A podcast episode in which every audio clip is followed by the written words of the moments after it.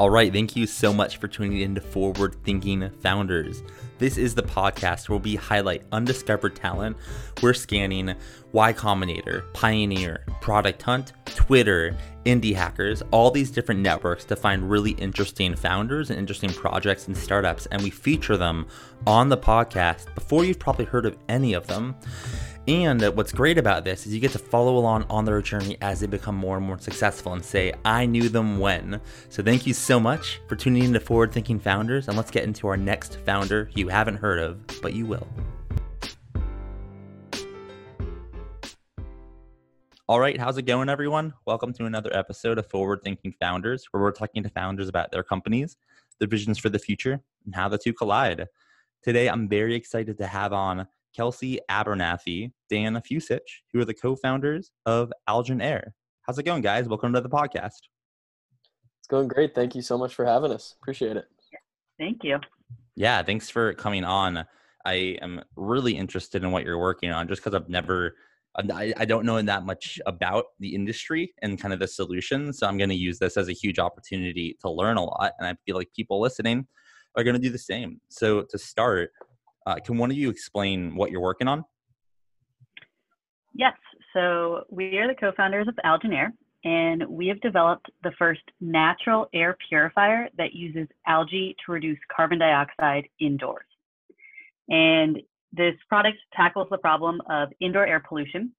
So as buildings become more efficient, the way they do so is by recirculating the same air over and over rather than paying to have the air from outside be brought in and heated or cooled.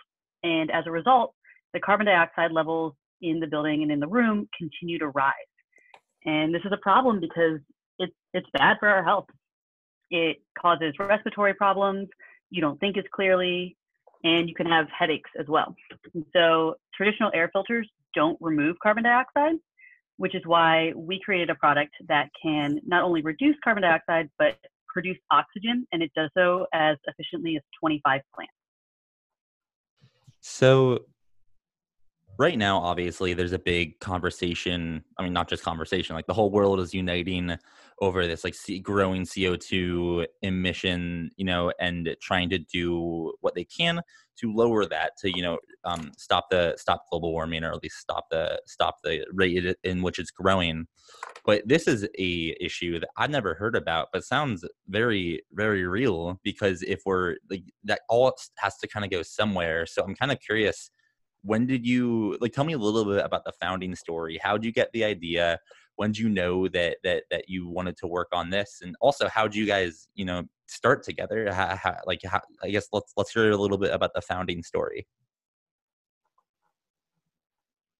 Yeah so dan and i are both phd candidates. Uh, we met back in 2015 we're in the same grad program uh, and we're both environmental scientists by training. So when we entered grad school i don't think either of us saw this as a uh, path that we would go down. Uh, but we went through this program called the Ratcliffe Environmental Entrepreneurial Fellowship. And it essentially gives scientists the tools and the skills they need to take an idea from their research and turn it into a business. And this was really appealing uh, to both of us because it was the idea of taking an idea and actually creating something from that.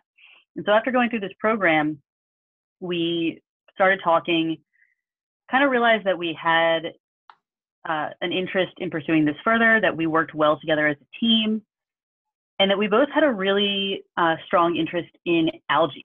Um, Dan's research focuses on algae. I've my research is aquaculture based, so we recognized all the potential algae had, and wanted to share that with the public and use it to solve this problem that, like you said, many people aren't aware of. And let's talk about the problem. I've never heard about this problem before in the area that we're talking about, which is indoors. I always hear about it, you know, outdoors in the environment.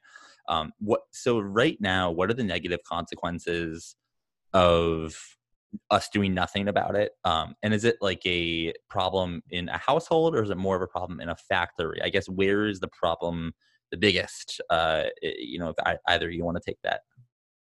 Yeah, for sure, and it's it's it's pretty scary, but it's problem it's a problem in your house, uh, at your place of work, uh, in hotels especially. So we have this uh, CO2 meter that we carry around everywhere we go, whenever we're uh, going to uh, you know a pitch competition or wherever we we have to stay in a hotel room, and you know you'll enter the hotel room. Actually, the the limit for hotel hotel room hotel rooms is 700 parts per million uh, in general, and uh, for places of work, it's a thousand parts per million outside of your window out there, uh, the parts per million of CO2 is about you know 400 or so, and it's rising uh, rather slowly. Uh, but when we're actually inside of uh, our, our cubicle or when we're inside of our office or our bedroom where we live, where we spend the most amount of our time, that CO2 can get regularly to 1500 parts per million easily.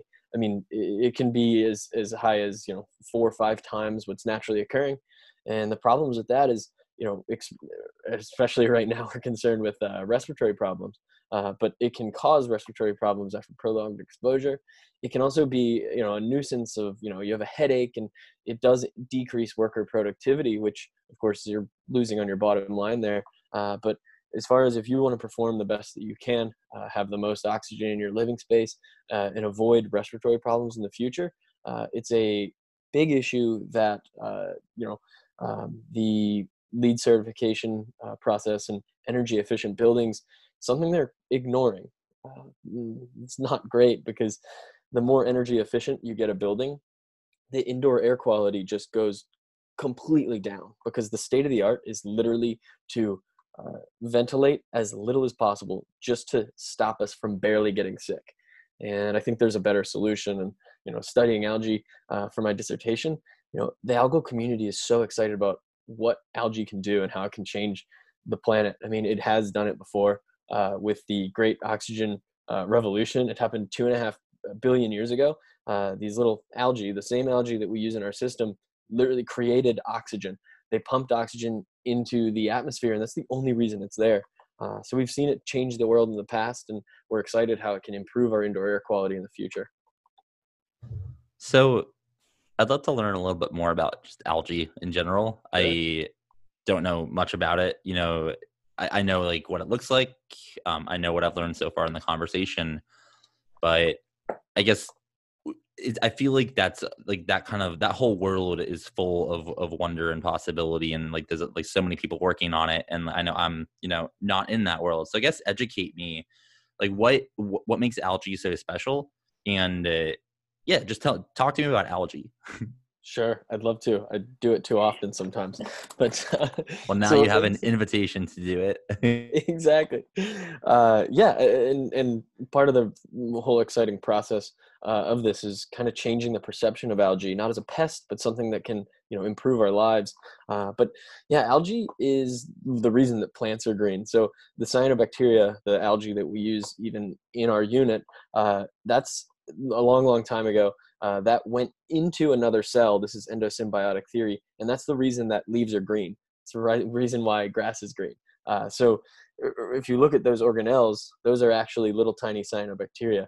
Um, and, and the advantage to, to having algae rather than uh, a land plant and why they're so so much more efficient. I mean, orders of magnitude more efficient at carbon capture is because algae don't have to be supported by a root system or things to fight gravity. I mean, it's just a single solitary cell, and well, it's millions and millions of solitary cells, uh, but they only really have like two jobs.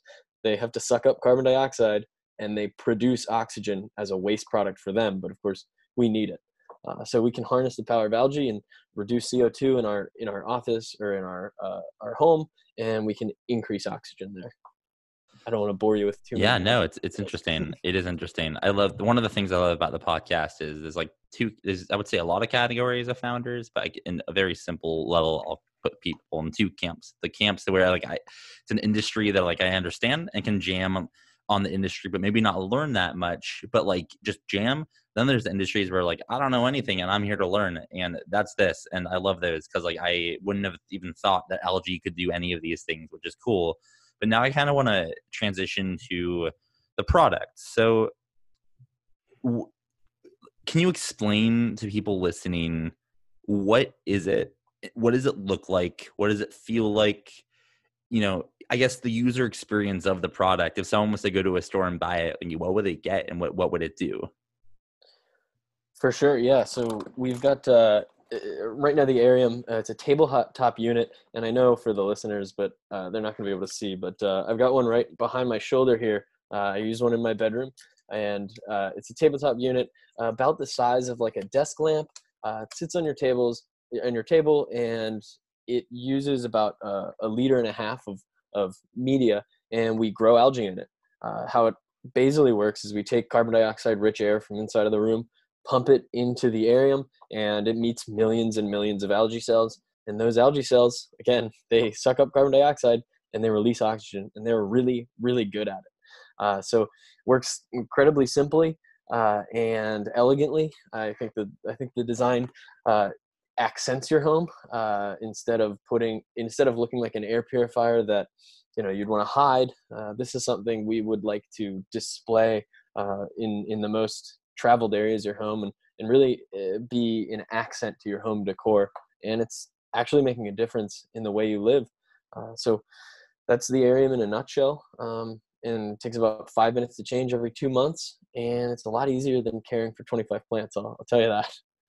Well my uh my girlfriend's really into plants like really yep. into plants. And i've like she's actually gotten me into them a little too. Um but i'm gonna run i'm gonna like tell her about this and see maybe maybe we'll get one or you know we'll learn more about it.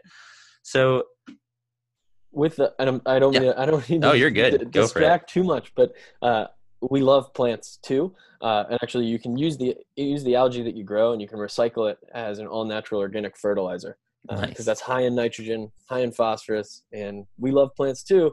Uh, we just yeah. we just have a uh, a system to you know work symbiotically with them. Yeah, yeah, yeah, for sure. That makes total sense. So I'm curious for both of you. I mean, I know software pretty well and like how to bring a software product to market, maybe maybe even hardware if it has a you know a big time software focus. But I have no idea about what you're doing. I'd love to hear um, what you both do, like your activities day to day, with um, with this product and with the company, then I'd love to like just dive a little more into the functions that each of you you know take on. Just because it's like I have no idea what you would even do during the day with this because I'm it's a different industry. So like what what do both of you kind of do or what are your responsibilities? I'd love to dive in to like what your life looks like when you're building this. Yeah. So the company is right now just Dan and myself.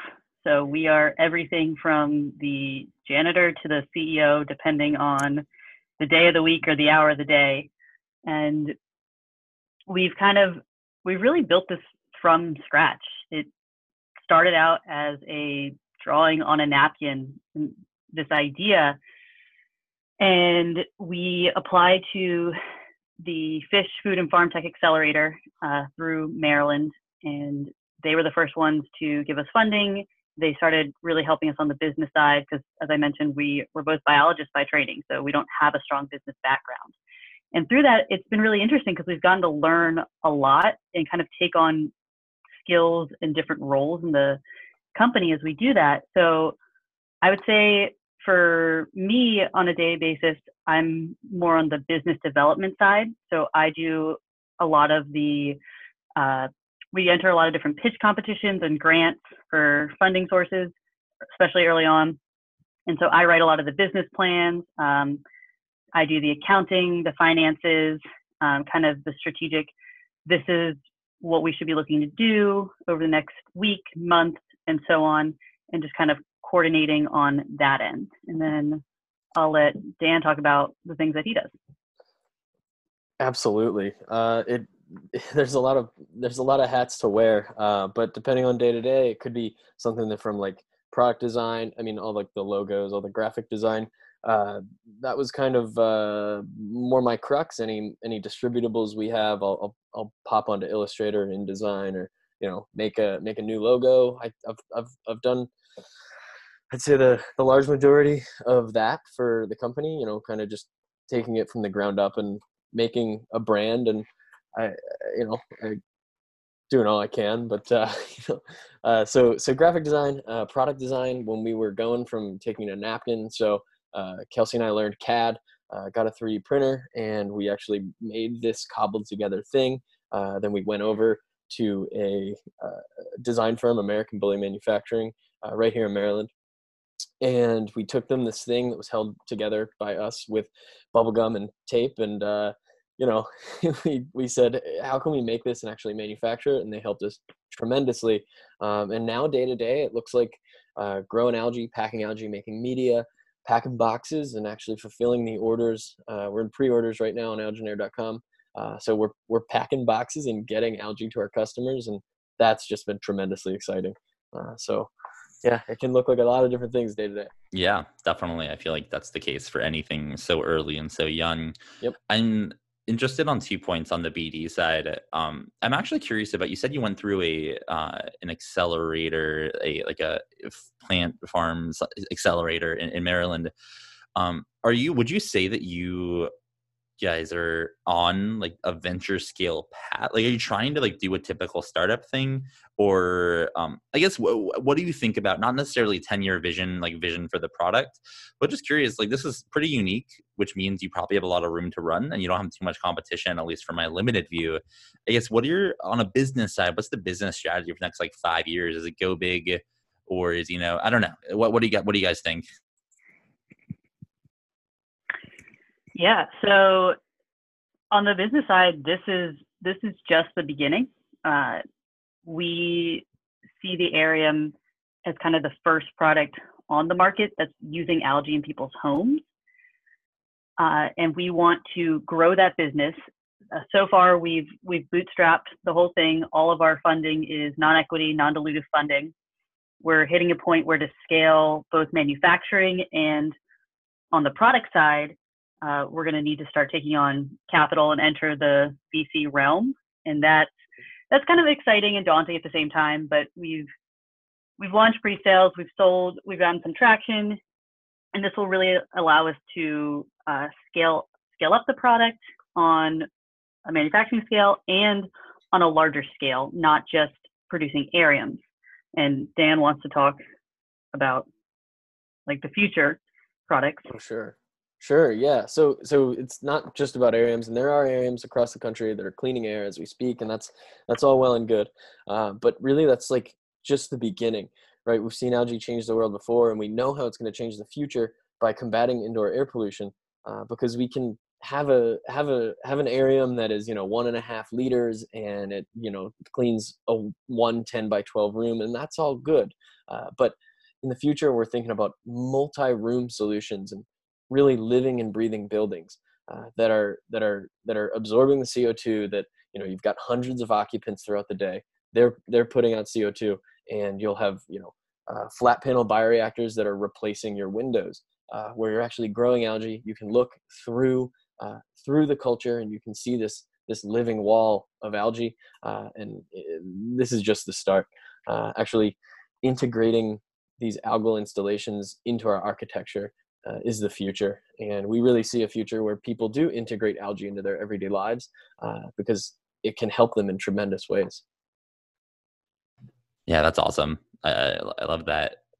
A something that is a very interesting perspective for me doing this podcast because I talk I talk to tons of uh, founders, you know, in San Francisco, kind of in it all, like Y Combinator or Pioneer or something like that. Mm-hmm. But I also talk to a very large chunk of founders, um, probably majority that are not kind of in that community. They're in Phoenix, where I live, or they're in Maryland, or they're you know is Boston somewhere else. And I love just it's just very interesting to see the, the just to see the differences um, in like what people focus on, what they don't focus on, etc. I'm kind of curious for for you when you think about fundraising um, and going down the venture capital route, is it do you, do you feel like you're potentially at like a disadvantage because you're not in the bay or is it an advantage or like is there a knowledge gap? Like i'm curious like the, the san francisco is where at least a lot of tech startups and software startups raise capital. I'm just kind of curious how you think about it since you're not there. Um, i don't know how do you think about raising capital being you know outside of the bay um, I would say honestly, I hadn't really thought about that before. I think our focus was on so much early on on bootstrapping and building a good product, and not just a good product, but we wanted to build a product in Maryland. So our design firms in Maryland, our manufacturers in Maryland, and our packaging company is here. And when it comes to turning to raising capital, we've applied to various pitch competitions and business plan competitions throughout the country, which has been fantastic to get that exposure uh, in areas. We were actually just in Arizona uh, earlier this year. Uh, we're hopefully going to Texas sometime later in the year, and maybe even Arkansas. We've been to Portland. It's it's taken us all over the country, which has been fantastic, and we've gotten to meet investors at those areas. And so it's a great way to branch out, but it we've never felt like we had to be in the Bay Area to raise any sort of capital or to get those investors' interest. Yeah, that's awesome. I, I love it. Uh, it's it's just I think there's a lot of people, including myself for a while, that just thought like, oh, like you're trying to make a business happen, like got to be an SF or or like the Bay Area, or else you know you can't. Um, and what I'm learning over time, where it's like it really is like if you're a good founder or a good like a founding team, doesn't matter where you are because you know you don't make money off investors you know they make money off you. So if you're you know if you got something good it doesn't matter where you are and that's kind of something that i might maybe build products for in the future like do something with which is like no you don't have to like you know leave where you're at to go to the bay. You just got to be a dope founder then they'll come to you.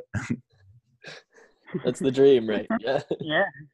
It's actually like it's so interesting how much of this stuff is mental and knowing that some norms aren't actually like norms. Um like when like before i so i spent last summer or last uh, winter three months in san francisco pitching a ton of vcs in an accelerator.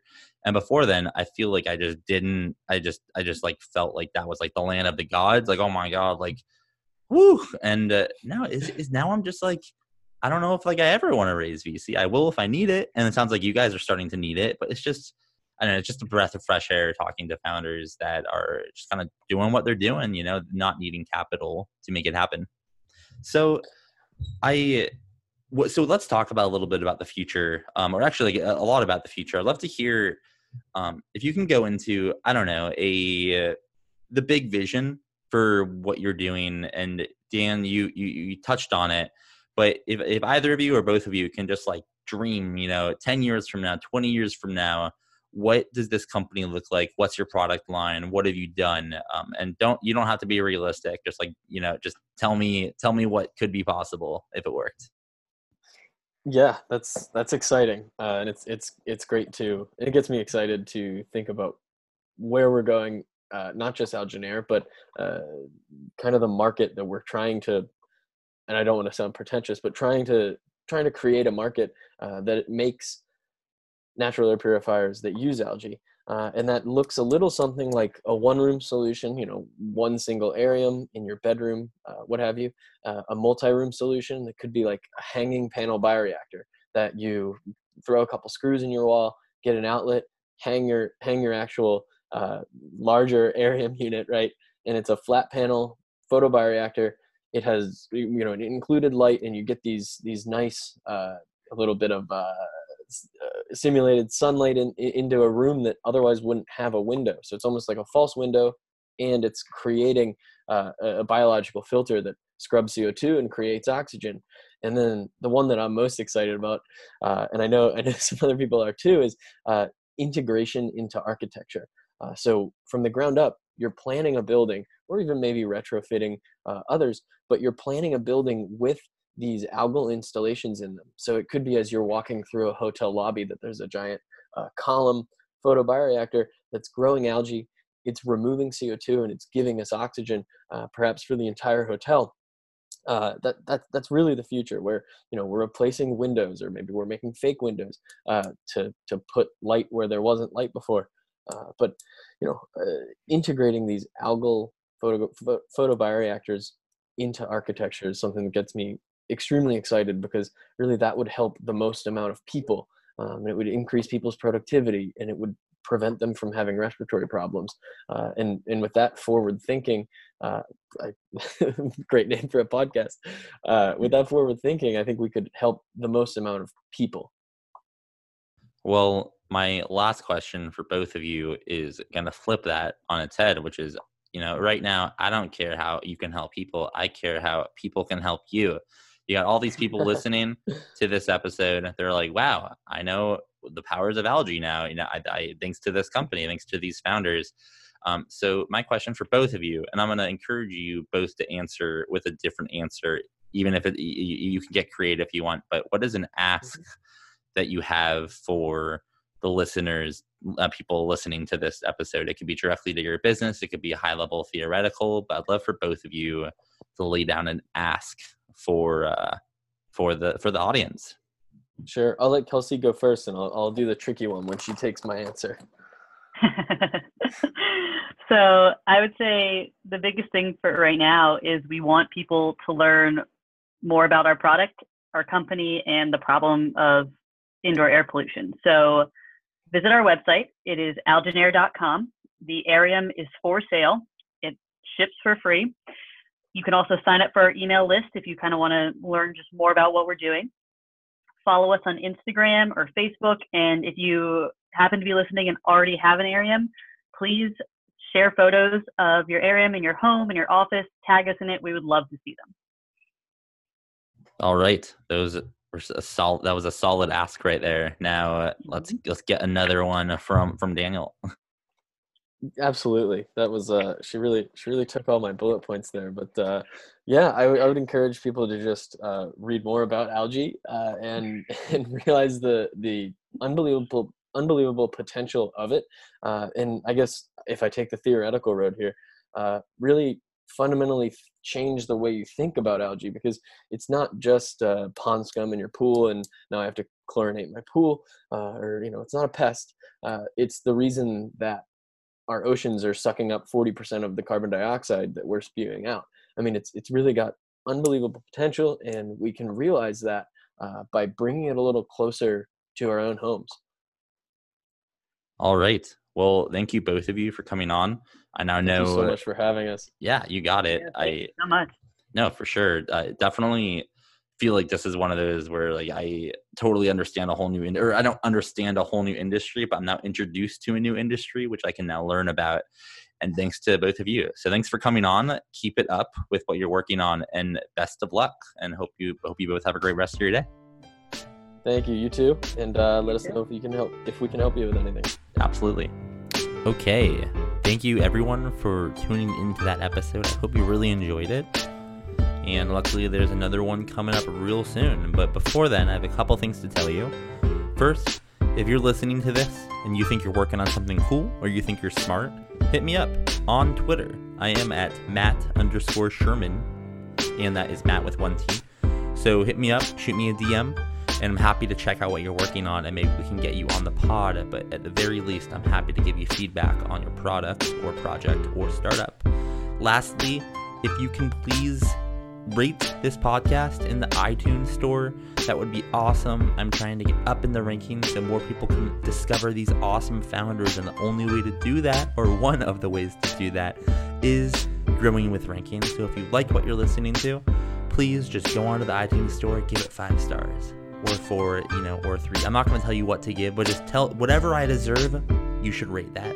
With that, I'm signing off. See you next time.